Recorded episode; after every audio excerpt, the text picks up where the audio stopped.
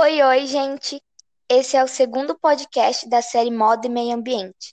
E o tema de hoje é matéria-prima e produção. Que a indústria... Eita, pega, calma.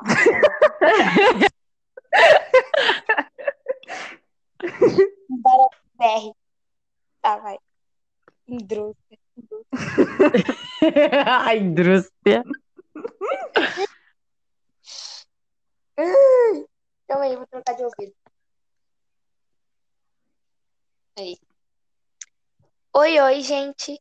Esse é o segundo podcast da série Moda e Meio Ambiente. E o tema de hoje é matéria-prima e produção. Que a indústria têxtil é a maior poluidora do mundo, isso já sabemos.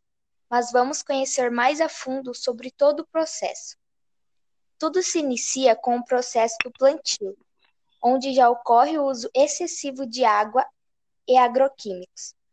Por mais que o algodão seja algo natural, a sua produção causa grandes impactos no meio ambiente, principalmente pelo uso excessivo de agrotóxicos, que corresponde a 25% do consumo mundial de inseticidas por ser usado na fabricação de produtos não alimentícios, desmatando de grandes áreas para seu plantio e alta demanda de recursos hídricos e energéticos. Também existem outras fibras utilizadas na indústria têxtil de origem sintética, como o poliéster, sendo a fibra mais utilizada no mundo. Em média, consome 70 milhões de barris de petróleo anualmente, levando mais de 2 séculos para se decompor. E o seu estrago ambiental não termina por aí, além de que em sua produção, a substância antimônio se espalha pelo ar, causando irritação aos olhos e inflamação nos pulmões. A poluição dos recursos hídricos, através dos microplásticos, é um exemplo de como é invasiva e prejudicial para a natureza essa fabricação. Partículas estas, milimétricas de plástico, que são altamente poluentes na natureza, pois causam poluição principalmente em opor d'água, que mesmo com o tratamento de esgoto, 40% dos microplásticos ainda vão parar em rios e oceanos. Outra fibra sintética encontrada principalmente em carpetes e calçados é a poliamida, ou mais conhecida como nylon. Fibra essa leve, resistente e lisa, sendo assim de fácil limpeza e tingimento. Em sua produção, além do petróleo e água, contém também ácido clorídrico e nitroso, que é um dos gases que atua no efeito estufa. A produção de 1 kg de poliamida requer a utilização de mais de 700 litros de água. Agora, já falando sobre a produção, o termo fast fashion é muito utilizado na indústria têxtil, pois refere-se a um modelo de criação, distribuição e venda de peças de vestuário, visando assim um consumo rápido e ecologicamente incorreto. Esse modelo visa suprir uma demanda de roupas e acessórios focados em uma troca excessiva de coleções, dando assim uma falsa sensação de exclusividade, pois mesmo tendo uma criação em grande escala, as suas peças são espalhadas globalmente, ou seja, são diversos lotes que se diferem por lojas, e assim trazendo essa ideia de originalidade.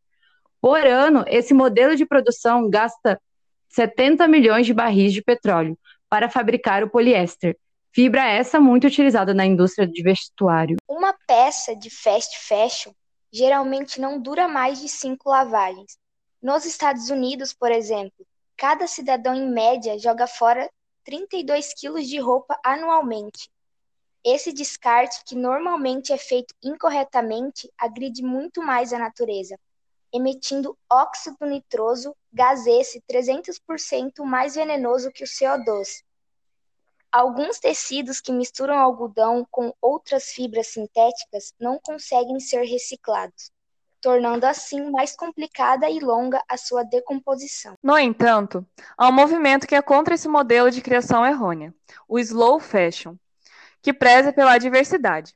Suas peças têm longevidade funcional e focam a permanência da roupa na moda atual.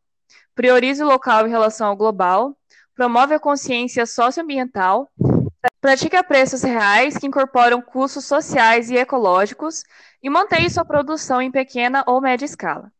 Para praticar o slow fashion, você simplesmente pode começar a investir em peças de brechó ou ajudar alguma instituição de caridade da sua cidade que arrecada peças justamente para a formação de brechós. Então, vimos que o melhor jeito de diminuir os impactos ambientais da indústria de vestuário é procurar conhecer os tipos de fibras que menos impactem o meio ambiente e que mais se encaixe em seu estilo, além de visar a vida útil da peça.